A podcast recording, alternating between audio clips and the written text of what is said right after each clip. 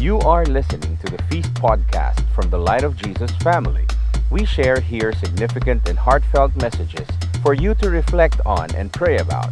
May this message help prepare you to face your challenges, follow your dreams, and open yourself up to God's unlimited blessings. I want you to join me now in saying our favorite family prayer, all right? In the name of the Father, and of the Son, and of the Holy Spirit, amen. Everybody stretch your hands out and say this with me. Today, I receive all of God's love for me. Today, I open myself to the unbounded, limitless, overflowing abundance of God's universe. Today, I open myself to God's blessings and healings and miracles. Today, I open myself to God's Word so that I become more like Jesus every day. Today, I proclaim that I'm God's beloved, I am God's servant, and I am God's powerful champion. And because I am blessed, I want you to stress that out every time. I am blessing the world in Jesus' name, amen. Everybody, let's sing. Thy word is a lamp unto my feet and a light unto my path. We are still in the book of Matthew, all right? And we are learning from this little subsection how people are responding to this man they called Jesus, okay? Some people respond to him positively. Some people also respond to him negatively. Some even respond to him neutrally. And to those of you who might say, well, I'd rather respond to him neutrally than negatively, okay? Let me just say this. Neutral is not better than negative. Because neutral means that you are indifferent. Do we have any coffee lovers here? Coffee lovers, raise your hand if you love drinking coffee. Let me ask you this. Have you ever drank lukewarm coffee?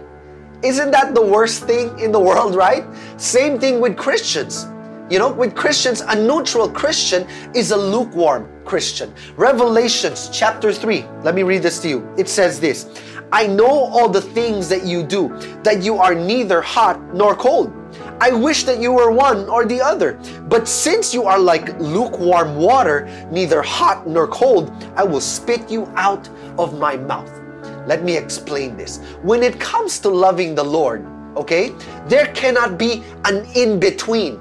It's either hot or cold. It's either yes or no. See, the worst decision that you can have is to be neutral, and the worst place that you want to be is in between, okay? Uh, I, I pray that this speaks to you to make a decision when it comes to Jesus, okay? Anyway, let me preach to you this powerful message today. This is the one that Brother Boy and I would love to leave you with, okay? This is a message for somebody who feels like their life is all messed up and it's all it's all in chaos. Here's the message. God loves broken people. God loves broken people. I truly believe that. Before we read our key verse, let me share this, this very powerful story with you, okay? Here's a story. Once upon a time, there was a fifteen-year-old boy named Mark, okay? And he was walking home from school one afternoon, and on his way home, he saw another boy who would later be identified as Teddy, walking in front of him. Now, Teddy was wearing the same uniform, so Mark knew that they came from the same school.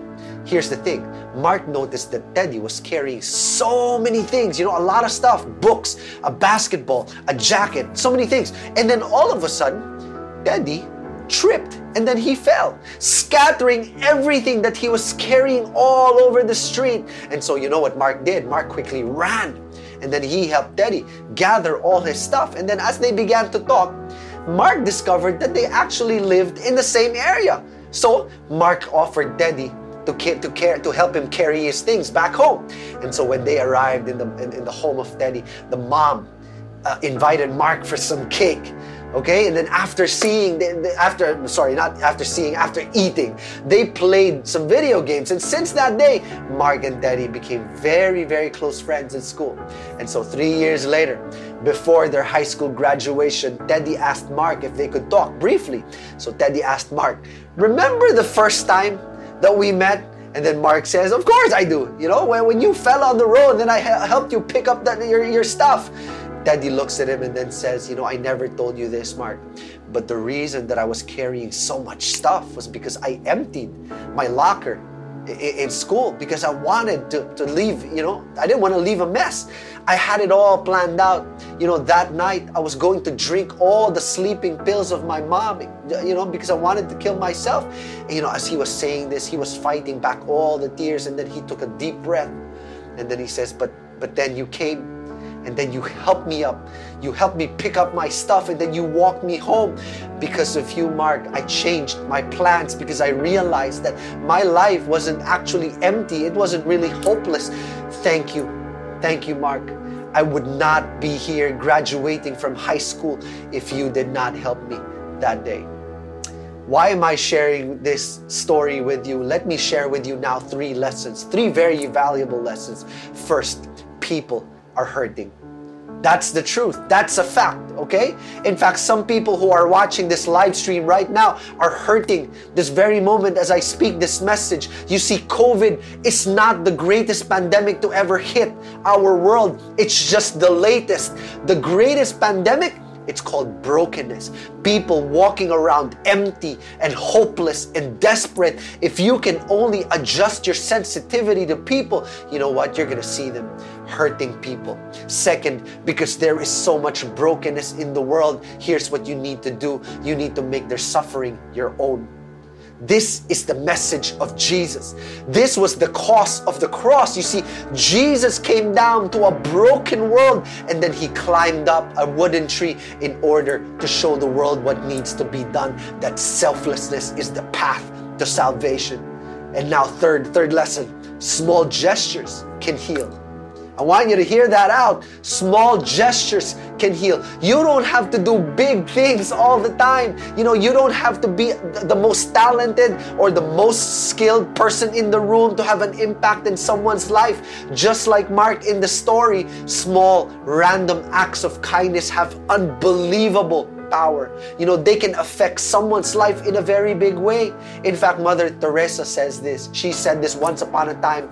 You may not be able to do great things, but you can do small things with great love.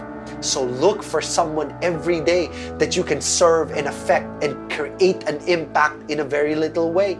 Okay, I want you to type that in. Serve someone today. Serve someone today. Anyway, let's proceed to our verse, all right? I want you to turn, if you've got your Bible, to Matthew chapter twelve, verse fifteen. We're going to read all the way to verse twenty, okay? It says here, but Jesus knew what they were planning. But let me give you the context first, okay? Just just, just for those who uh, might not uh, have been here last Sunday. While we read the verse, I want you to picture Matthew painting a vertical side-by-side painting. And then on one side, he was painting the Pharisees, and on the, on the other side, he was painting Jesus. Because this way, he could show the glaring differences between the two. Okay, so we're picking up from last week's story where the Pharisees wanted Jesus to give the wrong answer to a question so that they could charge him with a religious crime. But then it says here in verse fifteen, but Jesus knew what they were planning, so he left that area, and many people followed him. Let me stop there for a moment, okay? Jesus knew what they were planning, and so they left. So he left that area. Jesus knows what you are planning. He knows what's in your heart. And if there is evil in your intention, you know what will happen is that you will lose sight of Jesus. The Bible says that Jesus knew exactly what they were planning. So he left that area. Here's what you need to do. Purify your intention, and you will always see Jesus in your situation. Okay, let's continue. It says here, he healed all the sick among them, but he warned them not to reveal who he was. And so Jesus was like, okay, don't tell me who I am, all right? Don't tweet about this. Don't post this in your I G stories. Now, why did Jesus leave in the first place? And why was he saying for people not to tell about him? Was Jesus afraid? Was Jesus scared? Absolutely not. Okay? It's simply because he didn't want to hasten his crucifixion. Jesus knew he still had things to do before his death, so he avoided heating up the conflict. How? By walking away. When you are living on purpose, okay, you don't have to fight every battle head on. Sometimes you just need to walk away. Because retreat isn't a deficiency, it's actually sometimes a strategy. That's right. Jesus was not afraid of death. And guess what? We should not be as well. We should be ready to die at any moment, the moment God calls us. But here's the thing, we're not in a hurry, right? Somebody type this is uh, this in, I'm not rushing. I'm not rushing. Because heaven can wait. Why? Because there's still so many to feed, so many people to serve, so many people to help, to heal, so many people to love. Let's make the most out of the time that's been given to us, because we don't know when the when the Lord will call us back to that next place. Can I get an amen from somebody right now? I'm not rushing, okay? And because I'm not rushing, let's first, uh, before we continue reading this, let's close now with a prayer. Okay, I want you to bow down your heads and I want you to feel the Lord's presence in that place. Father, we acknowledge your presence right here in our midst, and we believe that you've got a word that will speak to us more than you've already spoken in the last few moments. Father, we are opening our hearts to you. Speak loud and clear, so that every confusion, every chaos that we are going through, Lord, it will it will have sense. We want your purpose to be living inside of us, Lord. So allow the Holy Spirit to become alive and active in the few moments to come. Thank you, Jesus. We love you, we honor you, and we praise you. In your name we pray. Amen. One more time, everybody. Can I invite you, sing to, to God's word. Thy word is a lamp unto my feet, and a light unto my path. Hallelujah. Thank you guys for still being here. I know that was a long, long, long intro, but you know what? We're going to dig down deeper right now. We're going to study this, this word that, that, that uh, we just read a while ago. But let me backtrack. So when Jesus walked away from the Pharisees, Matthew actually was quoting the prophet Isaiah in verse seventeen. Okay, let's go to verse seventeen. It says here, this fulfilled the prophecy of Isaiah concerning him. Verse eighteen, look at my servant whom I have chosen. He is my beloved who pleases me. I will put my spirit upon him and he will proclaim justice to the nations. Remember what I said earlier, that this is a side-by-side painting. It's a comparative analysis from Matthew, where Matthew was comparing the Pharisees on one side and then Jesus on the other side. Because before this, you know, Matthew was painting this picture that the Pharisees were power grabbers. But now Matthew was painting a picture of Jesus being a power giver. The Pharisees were afraid of losing their positions of power, their privilege, their prestige. But you know what? Jesus was willingly giving all of that away. Why? Listen to this. Because a servant has no power. Okay, let me say that again in case you weren't listening. A servant has no power. Can I preach this for a moment? May I? Okay. We live in a world right now where there's, you know, everybody is about grabbing power. You know, we're threatened by people who are better and smarter and wiser and cuter than us. Why? Because we don't like giving up our positions and our platforms. I said this before. We need staying power, not staying in power. See, that's a completely different thing. If we want to be the true kind of Christians, we should not be in the business of grabbing power. Instead, we should be in the business of giving power. That's what Jesus was all about. Jesus did not grab power. Instead, he gave it away, right? He gave authority to people. He gave authority to Peter. He empowered the disciples. Right? Jesus did not hoard the power. Jesus handed over the power. Why is this so important? Because giving is more important than grabbing. Can you type that in? Giving is more important than grabbing. It's more powerful. In fact, when you give something away, no one can take that away from you. See, the enemy cannot take away what you freely give away. So what do you need to do? Give it away. Give your pride away. Give your anger away. That's how you should serve the Lord, with love and with humility. And that's what Jesus showed.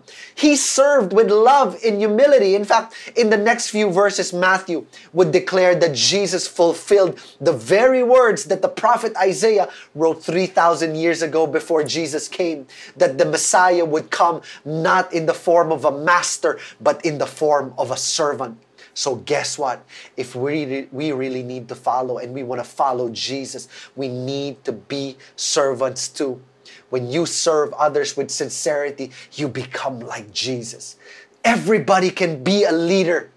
Everybody can be a leader. You know that. But not everyone can be a servant. Be a servant of Jesus. Serve like Jesus served. Can, is that point clear? Can you type in amen? Just so I know I'm reaching somebody right now. Matthew quotes Isaiah actually in verse nineteen to continue, okay? He says this about Jesus. He will not fight or shout or raise his voice in public. You see, this is the complete difference between Jesus and the Pharisees. The Pharisees wanted the fight, but Jesus chose to flee. Think about it. All Jesus needed to do was to actually snap his finger, because he had all the power in the universe to wipe away all of his enemies. I mean, look at this. Jesus, instead of doing that, simply showed that he loved them too much to destroy them. How do I know this? Because in Matthew chapter twenty, he, he says this. He will not crush the weakest reed or put out a flickering candle. Okay, let me explain this. A reed was something that people used as a walking stick in the olden days, okay? If that's the case, a reed needed to be strong and sturdy, right? In order to support the person. So if a reed was weak, what do you need to do? It was regard- regarded as l- useless, and then it was thrown away. Same with a flickering candle, right? A flickering candle does not give stable light. Yeah? The, the light is all over the place. So it was also regarded to be useless and should be thrown away. Here's the truth. You and I, we are all weak reeds, and we're all flickering candles. You know, in the sense that we have our weaknesses and we don't always give stable light. Sometimes we don't even give light, right? Because we are a broken people. But here's the good news for today. The Messiah loves broken people. Let me say that again. The Messiah loves broken people. Jesus doesn't throw away the broken. Instead, he fixes them. No wonder that Jesus chose carpentry as his career, because Jesus is in the business of restoration. See, what the world rejects, Jesus accepts. Jesus accepts you if you're broken right now. So now, the two-sided painting is complete, right? Matthew shows us that while the Pharisees had a ministry of condemnation, Jesus had a ministry of compassion. So let me ask you this very big question. What ministry are you serving in? What kind of ministry do you have? Do you have a hateful ministry? Or do you have a bitter ministry? Or is your ministry built on humility? Does your ministry put down people, or does it lift people up? If your ministry is dependent on your strength and your skills, you know, it will, it will fall. But if your ministry is dependent on the supreme sovereignty of our Savior, you will be successful. The ministry of the Pharisees, you know, they hated, they hated, hated, hated broken people. They condemned them. They rejected them. But the ministry of Jesus, he accepted them. He loved them. All the broken people right here, right now, let me see you. Raise your hands. See, let me t- tell you this. You've got a reason to rejoice today, because you've got a God who loves you, and he's calling you to love others who are broken too. Amen. Come on, amen, somebody. This is just the first meal, all right? Are you ready to finish the rest of this feast? Somebody type this in. I'm hungry for more. I'm hungry for more. I want you to please welcome Brother Bo Sanchez. Are you broken? Raise your hand. Yes. This is my message for you. You've heard it a while ago. I'm going to say it again. God loves broken people. And in the Bible story that we're going to read, there's this one really broken person that Jesus meets. Let's read it in verse twenty-two. Then a demon-possessed man who was blind and couldn't speak was brought to Jesus. I mean, how can you be more broken than that? You know, you're blind, and then you can't speak, and oh, you're just demon-possessed, okay? But then you find here in the story that Jesus loves this man. And then it says here, Matthew says, he healed the man so that he could both speak and see. The crowd was amazed and asked, could it be that Jesus is the Son of God, Son of David, the Messiah? So these ordinary people who had no power to maintain, their eyes were more open. and they asked the right question. Could this guy be the Messiah? But then there was this opposite reaction from religious leaders who had power to maintain, and this was the response. But when the Pharisees heard about the miracle, they said, no wonder he can cast out demons. He gets his power from Satan, the prince of demons. This was insane. Same Jesus, different response. You know, I've always believed in this universal truth. You've heard it maybe before. People see what they want to see. That the, the way you react tells me more about you than whatever you're reacting to. You getting what I'm saying? Can I, can I give you a, a little analogy from my life? Uh, many years ago, I lived in Anawim, our home for the abandoned elderly, lovely place. But at that time, when I lived there for three years at the start, no electricity, no running water, and um, yeah, no concrete homes, just nipa huts. And I loved it. I had a steady stream of visitors that would come and, you know, chit-chat with me. And I could actually divide them into two categories. Really, the first group of people are the people who come up to me, look at the place, and then they say, they gush. They gush with delight. And they say, oh, Brother Bo, I envy you. You're living in paradise. And then you've got the other group of people who tell me, Brother Bo, how can you stand living in such a primitive place? No electricity, no running water, no air conditioning, so humid, so hot. There was this one woman who said, Brother Bo, in the toilet, your toilet, there's no flush. There's no flush, yeah, right. Oh my, I'm gonna die. Um, and then there was this other woman who said, you know, Brother Bo, there's so many insects. Brother Bo, there's so many frogs. Brother Bo, did I see this running, like, like there's this big rat running around. And I said, oh yeah, but it's okay. It's being cared for now because we've got snakes here and the snakes eat the rats, okay? People see what they want to see. I'm going to ask you this question. Have you ever, ever had that experience of people judging you unfairly, of people throwing mud at your good name? Have you ever experienced that? What do you do when people insult you and bash you? I have an advice for you. I hope you're listening. Are you ready? Here it is. Here it is. Don't be angry at them. No, don't waste your energy there. Pity them. Why? My belief is this. When people curse you and you do not deserve the curse, it will bounce back to them. That's my belief. Let me share with you my experience. Um, I think it was last year when somebody posted a video about me, accusing me of financial wrongdoing. And uh, no basis, just conjecture. Um, but it became viral. And millions of people viewed it.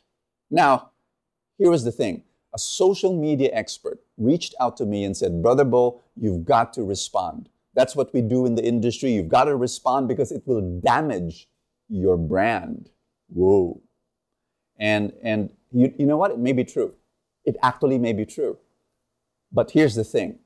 I've never responded. I've never replied. Never wasted my energy and my time for replying. Three reasons why. Number one, you know, when things like this happen, it's so super good for my humility. Really, it's it's amazing. So good for my holiness. It bursts my balloon of pride. And I believe that sometimes the best way to be humble is to be humiliated. So thank you, Lord, for experiences like this. Draws me closer to God. Number two, you know, why waste my time there? I'll never win them anyway. As I said, people see what they want to see. People will believe what they want to believe. So, for people who hate me, no explanation is enough. But for people who love me, no explanation is needed. And I'm just going to focus on the people that love me. But my biggest reason for not imp- replying, and this is the third one, the biggest reason is this. I hope you're listening. Life is short. One day I'm going to go to heaven. You know, when I die, count, at most, at most, could be sooner than this, count fifty years. And on the fiftieth year, no one will even remember me, positive or negative. You know, while I'm living my short life on earth, I'd rather dedicate every single moment of my life just loving people and serving people than defending myself. That's just my choice. And I, the reason why I share that with you is, is, is that I, I, I want you to, to think about this, that why did the Pharisees call Jesus demonic? I mean, it's insane. You know, here was Jesus loving people, feeding the hungry, healing the sick, serving the needy. And then what do they say? He's a partner of Satan. It's like, how could you think of that? I'll tell you why. Are you ready? Pride and insecurity will make you think insane thoughts. That's why.